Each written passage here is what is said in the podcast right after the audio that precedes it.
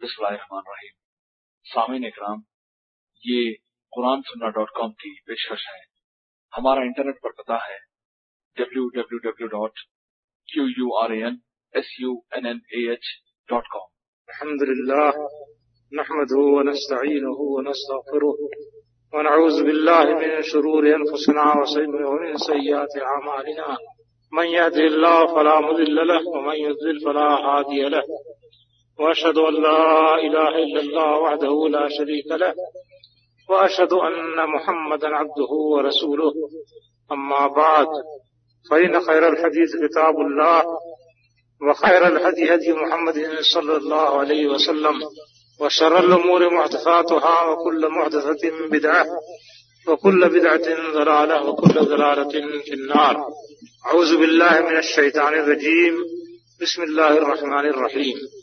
या रसुल, कुलू मेरे तय्यबात वामरू सालहा। अजीज़ों और भाइयों, मेरा मौजू जैसा कि भी आपने सुना, इसलाह मुआशरा है। या मुआशरे में जो खामियाँ हैं, उनकी निशानदेही करना और शरीयत की रोशनी में ये बतलाना कि वो खामियाँ और खराबियाँ किस दर्जे की हैं और अल्लाह ताला के नज़दीक किस तरह से नापसंदीदा हैं। ये है आज के खिताब का मौजूद हमारा मुआशरा जो है, वो बहुत सारे मसाइल से मरकब होता है और उसमें मुख्तलिफ़ किस्म की चीज़ें मौजूद हैं। उनमें खैर भी है, शर भी है और जहाँ खैर होना चाहिए, वहाँ पर भी लोग बहुत से मौके पर शर का रास्ता अख्तियार करते हैं। इसलिए ज़ाहिर बात है कि किसी एक मौके पर सारे मुआशरे यानी मुआशरे की सारी खराबियों और सारी खामियों की निशानदेही नहीं की जा सकती है, बल्कि इसकी सूरत यही है कि एक एक मौके पर कोई एक दो बात आपके सामने लाई जाए और फिर आइंदा किसी मौके पर एक दो बात और सामने लाई जाए। इस तरह से जो चीज़ें खामी और खराबी के एतबार से ज़्यादा अहम हैं, उनको आपके सामने पेश किया जाए और अहादीस और कुरान मजीद की आयात की रोशनी में उनका जायजा लिया जाए। हो सकता अल्लाह ताला अपने बंदों को तोफीक दे और वो इसलाह की तरफ़ कदम उठाएँ। एक ऐसा मामला सारे इंसानों के साथ मुतालिक है, जिससे मुश्किल ही कोई मुस्तना हो सकता है, और वो है रिस्क का मामला। इंसान को अल्लाह ताला ने इस तरह से पैदा किया है कि उसकी रोजी तो मुकर्र कर दी है और जो रोजी मुकर्र की है, वो बहरहाल मिलने वाली है। लेकिन उसके लिए अल्लाह ताला ने असबाब मुतयन कर दिए हैं। उन असबाब के बगैर वो रोजी जल्दी नहीं देता है। जिस तरीके से आप देखते हैं कि आसमान से बारिश होती है तो उसके नतीजे में पौधा उगता है। अगर बारिश न हो तो पौधा नहीं उगेगा और ज़मीन खुश्क होकर के रह जाएगी। इसी तरीके से अल्लाह ताला ने बंदों के लिए रोजी मुकर्र की है, मगर रोजी सीधे आसमान से नहीं उतरती है, या दरख्त इस तरह से नहीं उगता है कि उसमें रोटी और सालन बन करके तैयार हो और आप दरख्त से तोड़े हो, उसको इस्तेमाल करने लगे बल्कि अल्लाह ताला ने रोजी के लिए असबाब मुकर्र किए हैं, कमाई के मुख्तलिफ़ रास्ते मुकर्र किए हैं, जब बंदा उन रास्तों पर चल करके मेहनत और कोशिश करता है और कमाता है तो उसके नतीजे में उसको उसकी मुकद्दर की हुई रोजी मिलती है।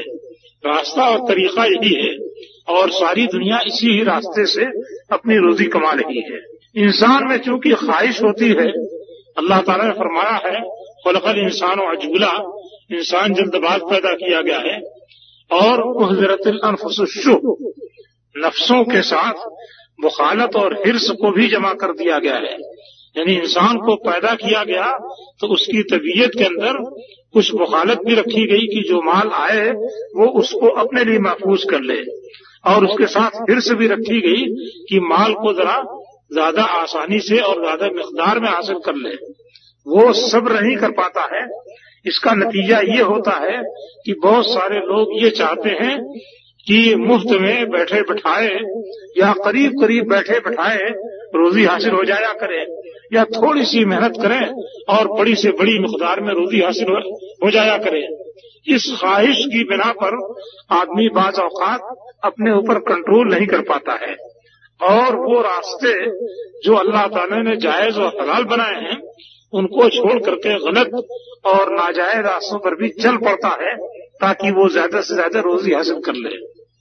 फिर इंसान के अंदर मुख्तलिफ़ किस्म के ऐसे शैतानी वसाविस और शैतानी इसबाब और शैतानी जज्बात होते हैं, जिनके नतीजे में वो बसा औकात बहुत सी गलत सलत चीज़ें भी इस्तेमाल करने लगता है।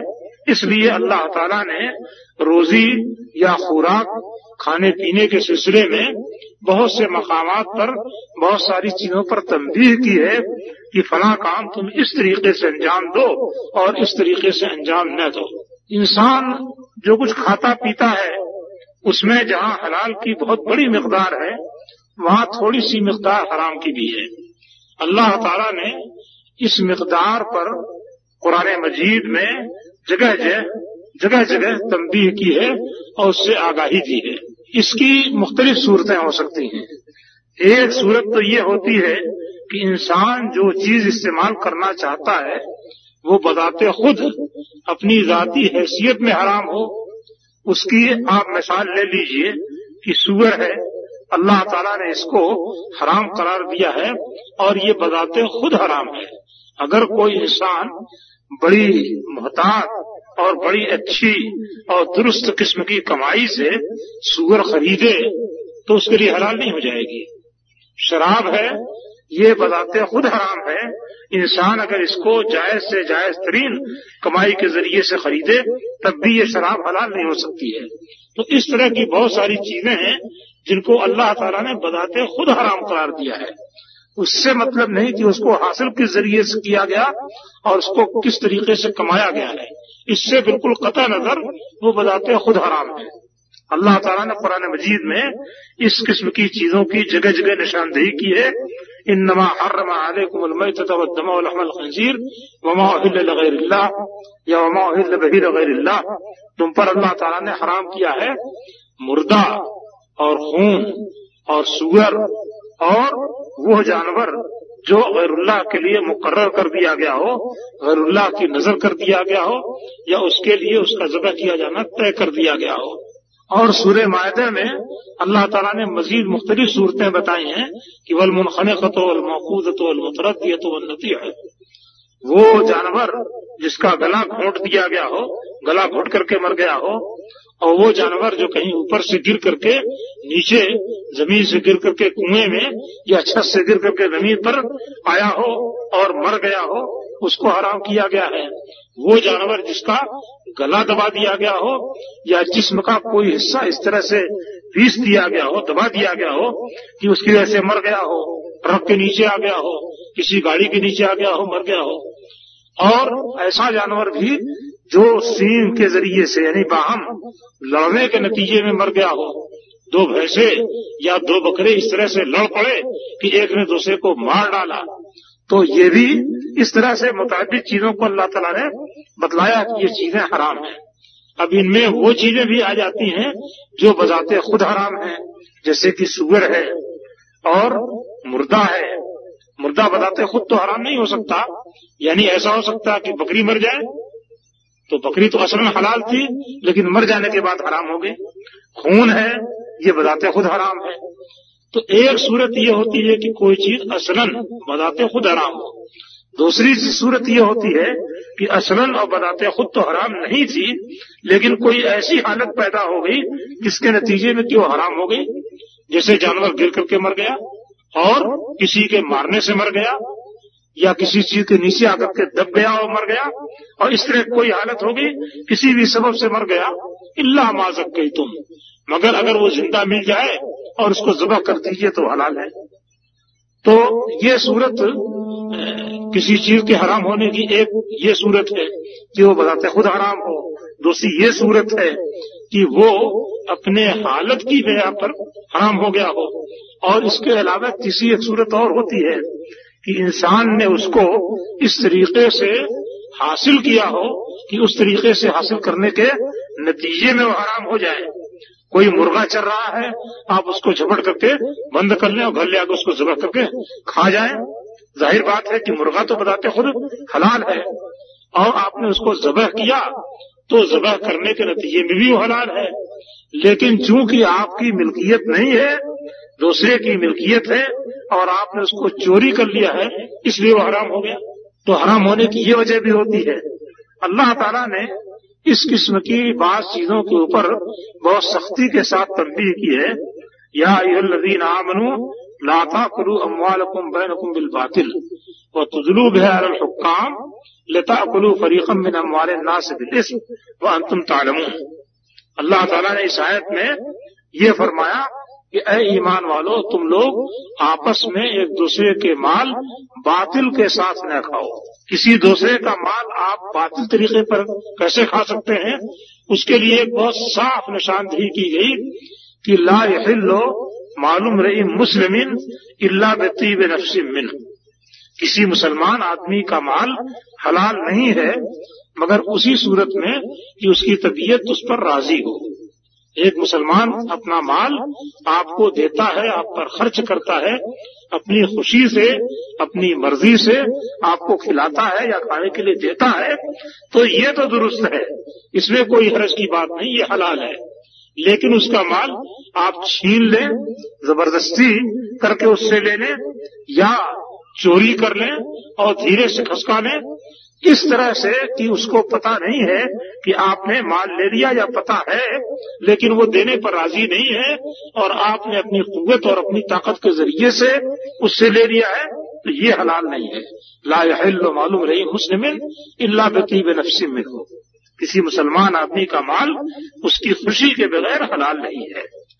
आप शायद जानते हो, बहुत सी जगहों पर ऐसा होता है कि एक आदमी जो जरा जोरदार होता है दूसरे आदमी की ज़मीन हड़प कर लेता है। दूसरे आदमी का और कोई माल हड़प कर लेता है, जानवर हड़प कर लेता है। एक साहब, एक पुलिस के साहब साहबजादे थे। वो बताते थे कि हमारे वालिद इंसाफ से काम लेते थे तो एक नई जगह पर गए। वहाँ के चौधरी साहब ने एक औरत की बकरी काट के खा ली। अब उस औरत ने आकर के वहाँ फरियाद की। उसे जब मालूम हुआ कि ये इंसाफ कर रहे हैं तो फरियाद की। इन्होंने कहा कि उसकी बकरी उसको वापस करो। अब चौधरी साहब के लिए ये बात बड़ी रसवाई की महसूस हुई कि एक कमज़ोर औरत को मैं उसका माल वापस करूँ। और ये पुलिस ज़बरदस्त थे, ज़ोर ज़्यादा था और इंसाफवर थे। इन्होंने जब देखा कि किसी सूरत से देने के लिए तैयार नहीं है तो बुलाया थाने पर और उसके बाद पकड़ के बंद कर दिया। अब बंद किया तो कहने लगे कि साहब, मैं आपको छह बकरी देता हूँ। मगर उस औरत को नहीं दूँगा। आपको छह बकरी देने के लिए तैयार हूँ, मगर उस औरत को नहीं दूँगा। उन्होंने कहा कि उस औरत ही को देना पड़ेगा। तुम छह दो या दस दो या एक दो या दो दो देना पड़ेगा उसी औरत को, और जब तक नहीं दोगे, तब तक छोड़ नहीं सकता हूँ, चाहे जो सूरत भी कर लो। जब उसने देखा कि बात नहीं बन सकती है तो आखिर में मजबूर होकर के उस एक औरत को, उस औरत को एक बकरी दे दी और मामला खत्म हुआ। तो इंसानी तबीयत में यह भी गरूर होता है कि कोई कमज़ोर है तो उसका माल खा लो और उसके सामने झुको नहीं किसी भी सूरत से। तो और इसके नतीजे में वो एक गलत बात पर अड़ जाता है और पता नहीं क्या क्या मुसीबतें वो सहने के लिए तैयार हो जाता है। ये मुसीबत तो उसको इस दुनिया में सहनी पड़ी। क्यों मुतमिन है कि अल्लाह ताला की ऐसी मुसीबत नहीं सहनी पड़ेगी? तो अल्लाह ताला ने इस आयत करीमा में एक बात तो ये बयान फरमाई कि लाता कुलू अमवालकुम बैनकुम बिल बातिल अपने माल आपस में बातिल तरीके से न खाओ, हलाल तरीके से खाओ। दूसरे का माल है, अगर तुम्हें लेना है, कीमत देकर खरीद लो। अगर और कोई सूरत नहीं है, मजदूरी करके उससे हासिल कर लो। और कोई सूरत नहीं है तो जो सूरत मुनासिब हो, वो सूरत अख्तियार कर लो। मगर ये नहीं कि किसी का माल बातिल तरीके से खाओ, चोरी से चमारी से, और गसब करके, छीन करके, या ज़बरदस्ती मुसलत होकर के इस तरीके से नहीं खा सकते। और उसके बाद फरमाया कि वह तुदलू बयान लताकुलू फरीकम मिन अमवालना से बिलिस्म वन तुम तालमून।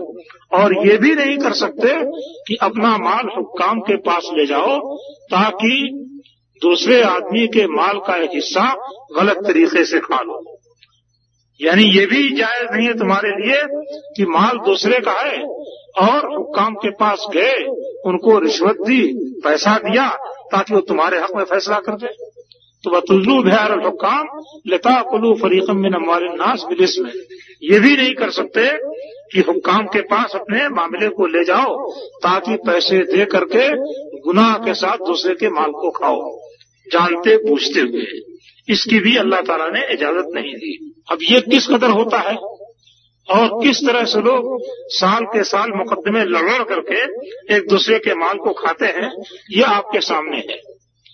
इस सिलसिले में आप एक वाकया सुनिए और अंदाज़ा कीजिए कि ये कितना बड़ा गुनाह है और हम किस ज़रूरत के साथ ये गुनाह कर रहे हैं। नबी करीम सल्लल्लाहु अलैहि वसल्लम के पास एक मुकदमा आया।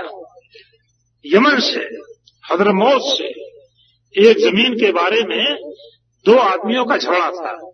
एक आदमी कहता था कि ये ज़मीन मेरी है, दूसरा कहता था कि मेरी है। नबी करीम वसल्लम के पास दोनों आए और अपना मामला पेश किया। तो आपने फरमाया कि देखो, मैं गैब तो जानता नहीं। हकीकतन ये ज़मीन किसकी है? इसका तो मुझे पता नहीं है। वलाल बाद यकून अलहरब बाज। और ऐसा हो सकता है कि तुम में से बाज आदमी अपनी बात बयान करने में बड़ा ज़ुबान आवर हो। दूसरा आदमी उसके मुकाबले में बोलने की वो ताकत और कुत न रखता हो।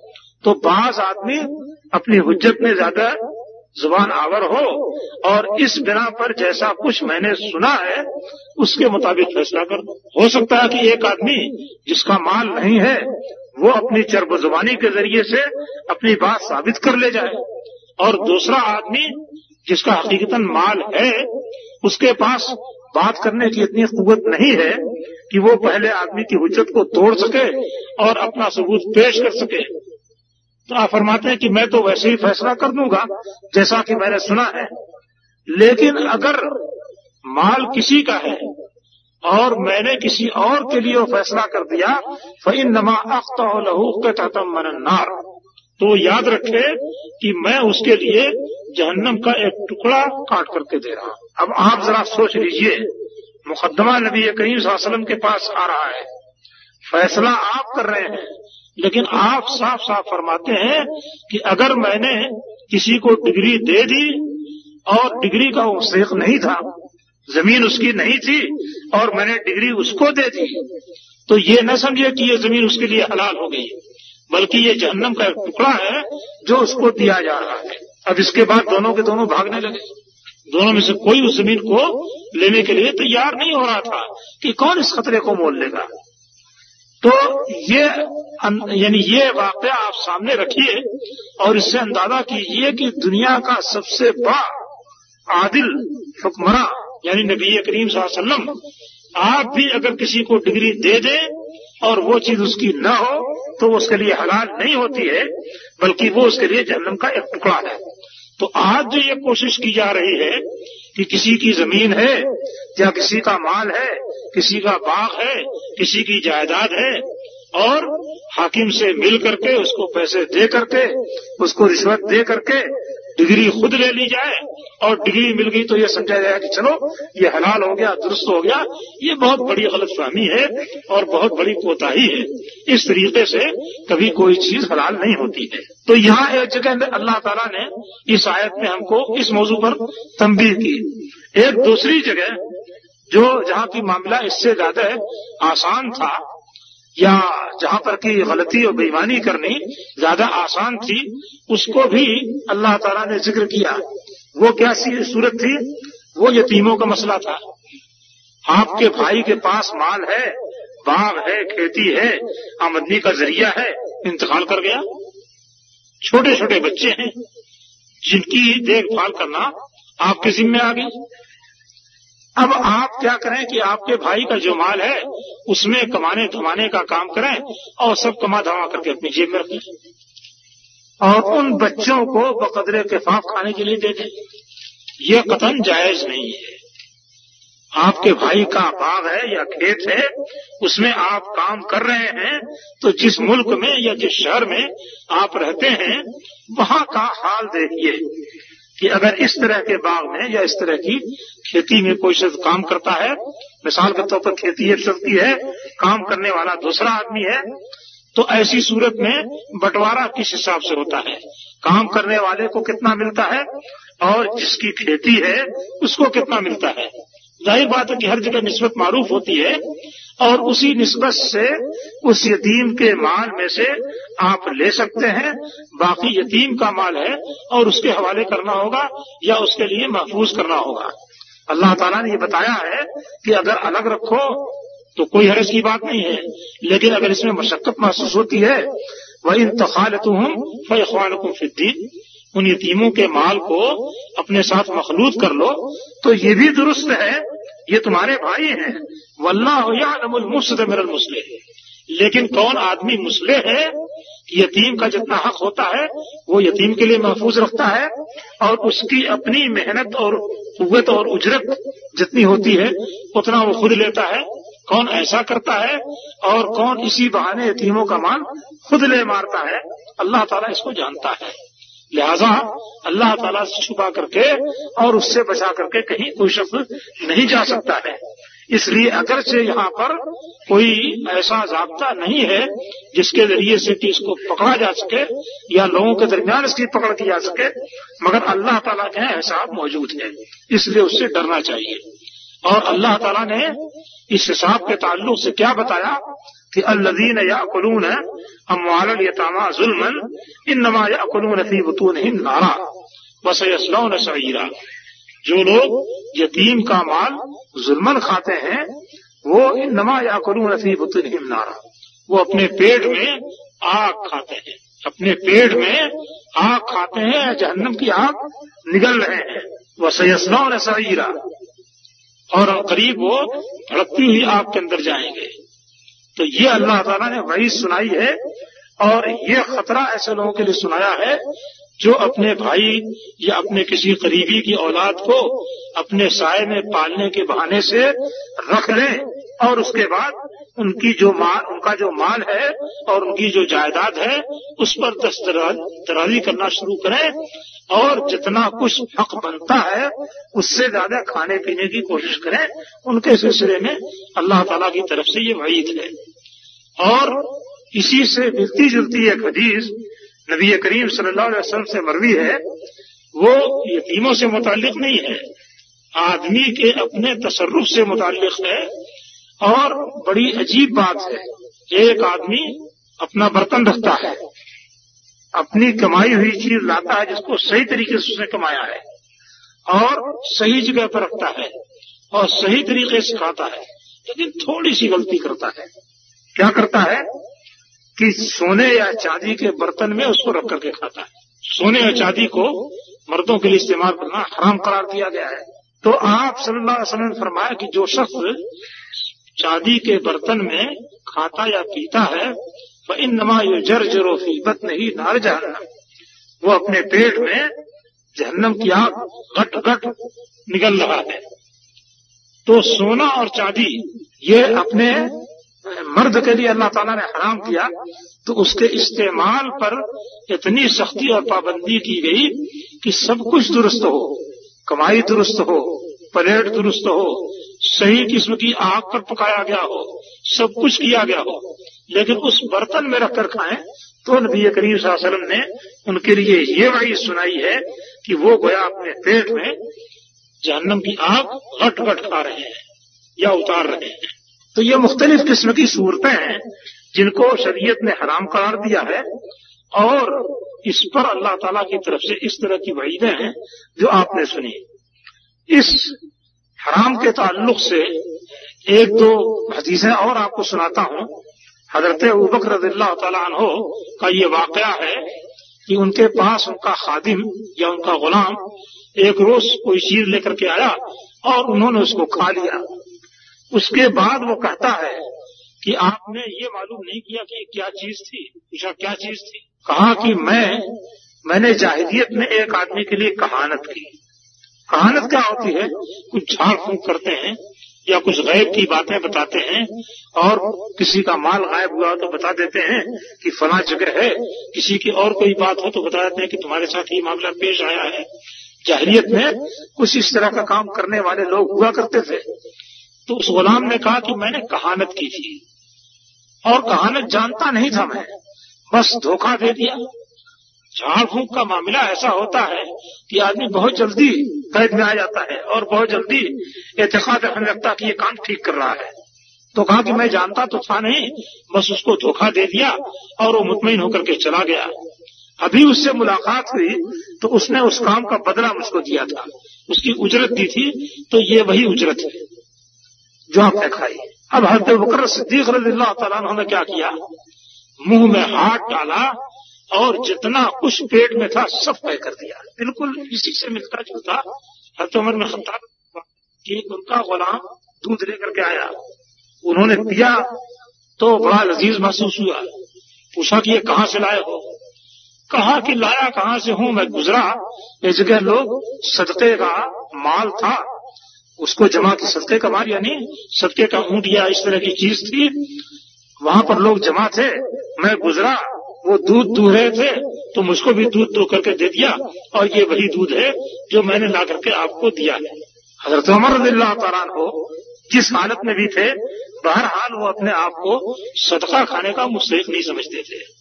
लिहाजा सदके का दूध जो उन्होंने पिया था, जब पता चला कि सदके का दूध है तो उन्होंने भी मुँह मुँह में हाथ डाला और सारा का सारा दूध तय कर दिया कि ऐसी चीज़ पेट के अंदर नहीं होनी चाहिए। तो वरस कहने का मतलब यह है कि अल्लाह ताला ने माल की मुख्तलिफ़ चीज़ें, मुख्तलिफ़ सूरतों में हराम करार दी हैं और मुसलमान को उन हराम सूरतों से बहर सूरत बचना चाहिए। अल्लाह ताला ने जिसके लिए जितना कुछ मुकद्दर किया है, वो उसको मिल करके रहेगा और उसमें कमी नहीं आएगी। इस सिलसिले में बाद अहादीस भी मैंने नोट करनी चाहिए, लेकिन बहरहाल वक्त नहीं मिला तो मैंने उसको फ़ोटो करके अपने पास रख लिया ताकि आपको वो अहादीस सुना दूँ और उससे आप फ़ायदा भी उठाएँ, इबरत भी हासिल करें। और इस सिलसिले में वो अहादीस भी हैं जिनका ताल्लुक सूद से है। और इस सूद के सिलसिले में भी मैं आपके सामने कुछ बातें कहना चाहता था। तो पहले मैं आपको वो अहादीस सुनाता हूँ। उसके बाद मैं सूद के मुतालिक आपको कुछ चीज़ें बताऊँगा।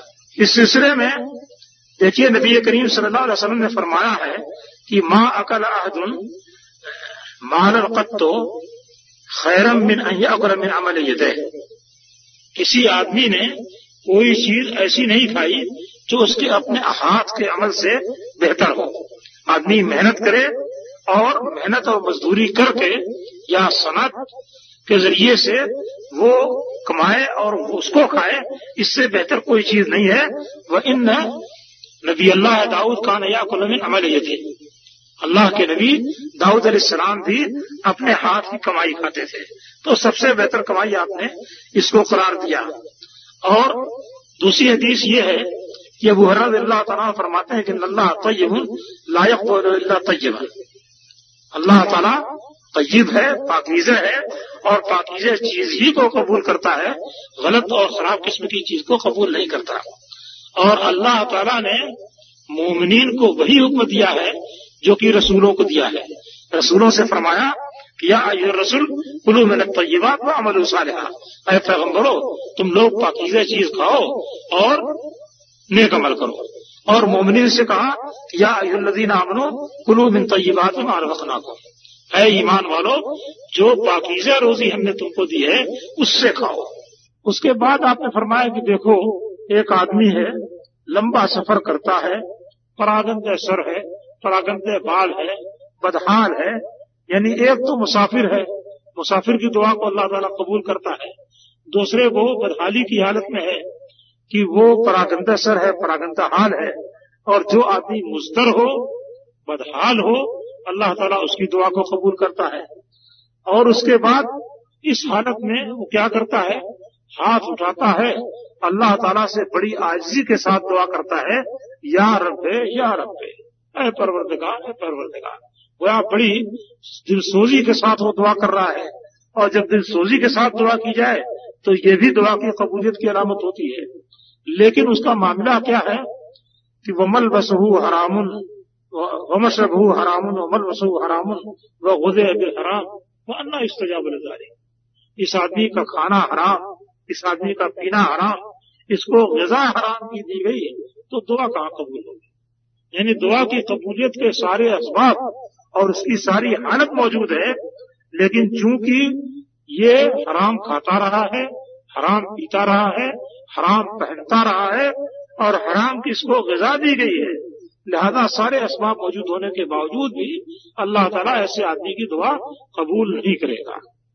छोड़ देता है ऐसे आदमी को। कि जाओ, तुमने हराम खाया, हराम किया, लिहाजा अपनी हालत पर रहो। तुम्हारी दुआ कबूल नहीं की जाएगी। इस हदीस में एक जुमला बहुत ज़्यादा काबिल गौर है। क्या फरमाया नबी करीम वसल्लम ने? कि उमत अमू हरामन वमल वसू हरामन व गोजे बिल हराम। उसका खाना भी हराम था, उसका पानी भी हराम था, या उसका लिबास भी हराम था, और उसको हराम की गजा दी गई थी। हराम की गजा या हलाल की गजा कब दी जाती है? उस वक्त दी जाती है जबकि उसके अंदर शूर नहीं होता, कमाई की ताकत नहीं होती है। यानी आदमी जब छोटा होता है, बच्चा होता है, खुद कमा करके नहीं खा सकता है, उस वक्त जो कुछ उसको खिलाया जाता है, वो उसके माँ बाप की तरफ़ से खिलाया जाता है, उसके वली की तरफ़ से खिलाया जाता है, उसके गार्जियन की तरफ़ से खिलाया जाता है। ज़ाहिर बात है कि उसको सही खिलाया जा रहा है या गलत खिलाया जा रहा है, इसमें उसका अपना कोई दखल नहीं होता है। लेकिन इसको भी यहाँ से मार दिया गया कि अगर उसको हराम की गजा दी गई है तो उसकी दुआ कहाँ कबूल होगी? अब इस पर हर बाप को गौर करना चाहिए कि अगर वो अपने बेटे को हराम की रजा खिलाता है तो कितना बड़ा जुर्म कर रहा अपने बेटे के साथ। कि उसको अभी से ऐसा बना रहा है कि अल्लाह ताला उसकी इबादत या उसकी दुआ कबूल न करे। और ये अजीबो गरीब बात है कि इंसान अपने लिए तो बहुत कुछ सह लेता है बर्दाश्त कर लेता है और बड़ा कबील इरादा होता है, लेकिन अपने बच्चों के सिलसिले की कम से कम मेहनत में उसके पास ज़्यादा से ज़्यादा चीज़ मौजूद रहे। हालाँकि हर आदमी को सोचना चाहिए कि जिस तरीके से हम जवान हुए और उसके बाद कमा रहे हैं और अल्लाह तला ने मौका दिया है, इसी तरीके से हमारी औलाद बड़ी होगी, अल्लाह तला उनको भी मौका देगा और वो भी कमाएँगे।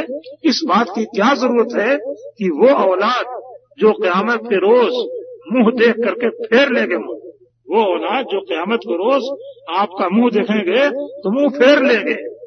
उन औलाद को आराम पहुँचाने के लिए हराम कमाओ, हराम खिलाओ।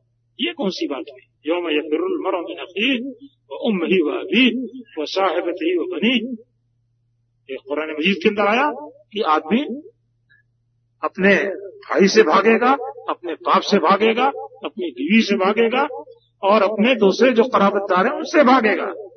तो ये औलाद, जिनकी फ़िक्र में आप इस तरह खुल रहे हैं कि उनको बड़े होने के बाद भी आशाइश और आराम से रखने के चक्कर में हलाल और हराम की तमीज नहीं करते, ये औलाद क्यामत के रोज मुँह फिर कर जाए छोड़ देगी।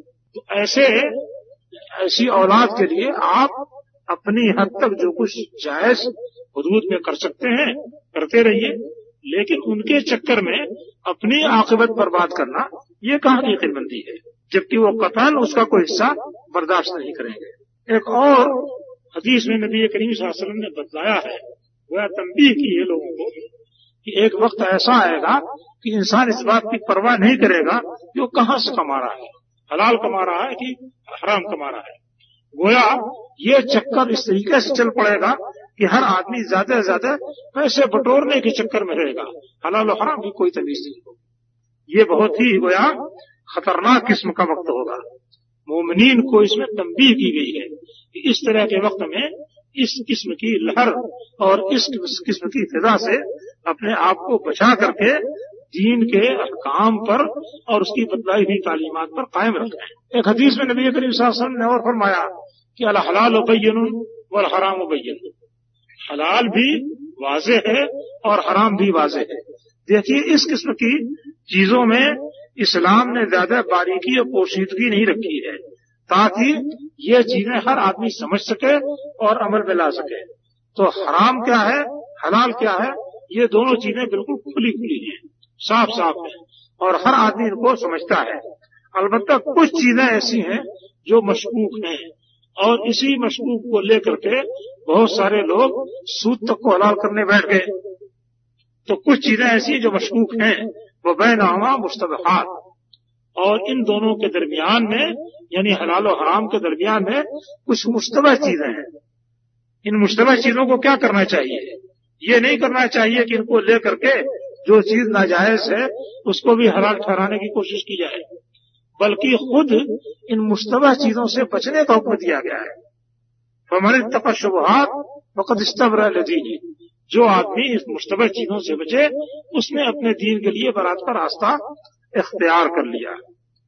वमन वक़ा फिल शुबहात, वक़ा फिल हराम। और जो आदमी मशकूक किस्म की चीज़ों में पड़ेगा, वो आखिरकार चल करके हराम चीज़ें पड़ जाएगा। नबी करीम सल्लल्लाहु अलैहि वसल्लम ने उसकी मिसाल बयान फरमाई कि मिसाल के तौर पर एक चिरागाह है। हाकिम वक्त ने उस चिरागाह को अपने लिए खास कर लिया है। अब सलामती इसी में है कि आप अपना जानवर लेकर के जाएँ तो उस चिरागाह से खासी दूरी पर रहें। क्योंकि अगर कोई आदमी उस चिरागाह के करीब में अपने जानवर को चराएगा तो उस जानवर की तो आदत होती है, वो लपक करके उस चिरागाह में चला जाएगा। अब ये हद है इससे आगे चिरागाह है, आप यहाँ पर जानवर चराएँ, वो फ़ौरन पकड़ के उसमें चला जाएगा। और इस तरीके से एक ममनू इलाका जो है, उसके अंदर आपका जानवर चला जाएगा और आप सजा के मुस्तक हो जाएँगे। तो ये ऐसे ही है, जैसे कोई आदमी शुभात में पड़े। जब शुभात में पड़ेगा तो उसके बगल ही में हराम का सिलसिला चलता है, आदमी उसके अंदर भी चला जाएगा। इसलिए शुभात से दूर रहने का हुक्म दिया गया है। एक और हदीस भी काबिल गौर है। नबी करीम शासन ने फरमाया कि लायक से वो अब्दुल माल हरामिन फ़ैतसद मिन हो फ़युकबल मिन ऐसा नहीं हो सकता कि कोई इंसान हराम माल कमाए और कमाने के बाद उसको सदका कर दे तो अल्लाह ताला की तरफ़ से कबूल कर लिया जाए। हराम माल कोई कमा करके उसका सदका और खैरात करना चाहे तो अल्लाह ताला के नज़दीक वो चीज़ कबूल नहीं होगी। और अगर उसको खर्च करे तो उसमें कोई बरकत नहीं दी जाएगी। और अगर उसको छोड़ करके मर गया तो वो जहन्नम की तरफ़ जाने के लिए एक तोशा बन जाएगा उसके लिए। फिर फरमाया कि सही अल्लाह ताला बुराई को बुराई से नहीं मिटाता। कि एक बुरी चीज़ के बदले में दूसरी बुरी चीज़ कर दीजिए तो पहली चीज़ मिट जाए। बल्कि अल्लाह ताला बुराई को अच्छाई के ज़रिए से मिटाता है। खबीस को खबीस के ज़रिए नहीं मिटाता है। खबीस को अच्छे काम के ज़रिए मिटाता है। एक आदमी ने गलत काम किया तो अब उसके पास, उसके बाद वो अल्लाह के लिए नमाज़ पढ़े, उससे माफ़ी तलब करे सरते खैरात करे और इस तरह के अच्छे काम करे तो उसके ज़रिए से तो उस बुराई का असर मिट सकता है। लेकिन उस बुराई के असर को मिटाने के लिए दूसरी बुराई करे तो उस बुराई का असर नहीं मिटेगा, बल्कि उसके अंदर और इजाफा होगा। जैसे एक आदमी झूठ बोलता है, उसके बाद उस झूठ को छुपाने छुपाने के लिए दसियों झूठ और बोल देता है, ताकि वो उस एक झूठ को छुपा सके। तो इससे उस एक झूठ की की जो मजम्मत है और उसका जो गुना है, उसमें कमी नहीं आएगी, बल्कि मजीद झूठ बोलने के नतीजे में उसके सर मजीद गुना लग जाएगा। और इस तरीके से वो मजीद बोझल होगा।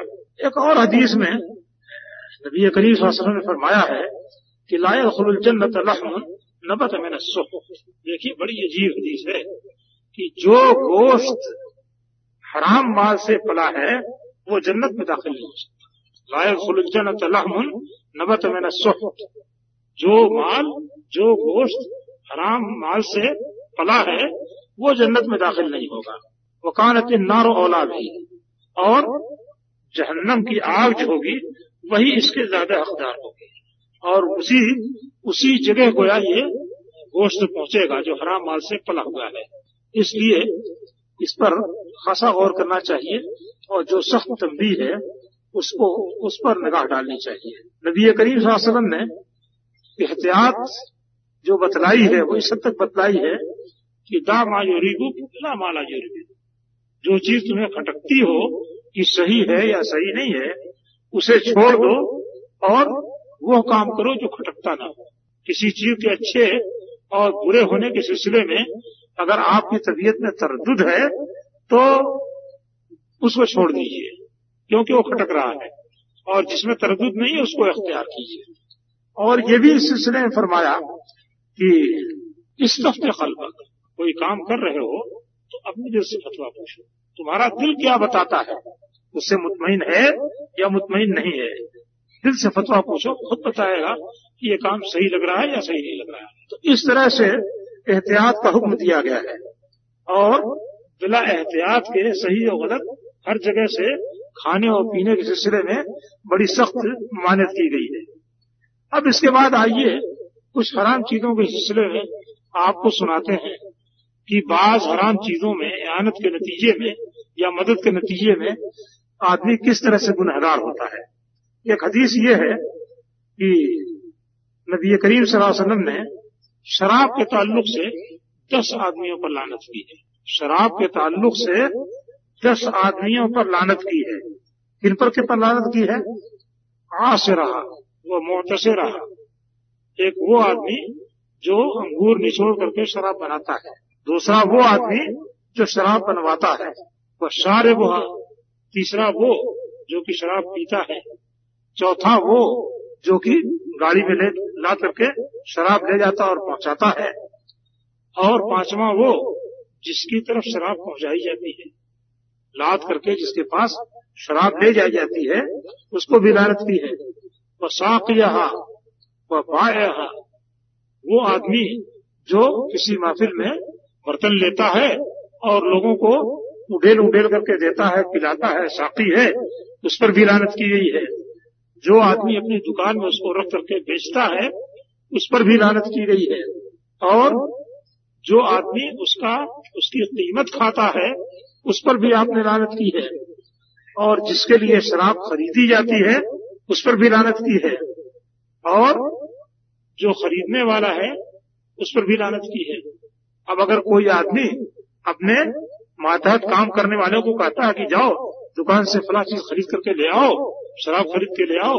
तो खरीदने वाला भी मालूम ठहरा और जिसके लिए खरीदी गई है, वो भी मालूम ठहरा।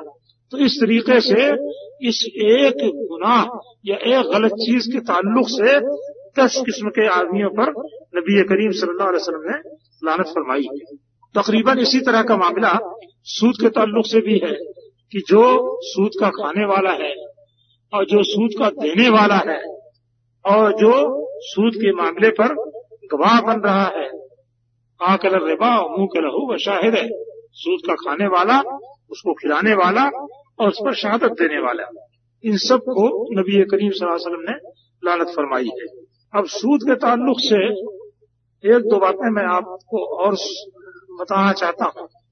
कुरान मजीद में आयत नाजिल हुई, जिसके अंदर फरमाया गया अल्लाहरमरिबा अल्लाह ताला ने खरीदो फरोख्त को हलाल किया और सूद को हराम किया और कुरान मजीद में फरमाया गया कि यम हकुल्लाबा व युर्ग सदक़ात अल्लाह ताला सूद को मिटाता है या सूद को घटाता है और सदकात को बढ़ाता है यानी सूद चाहे देखने में बजाहिर ज़्यादा ही क्यों न मालूम हो मगर नतीजे और फ़ायदे के एतबार से वो कमी की जानी है।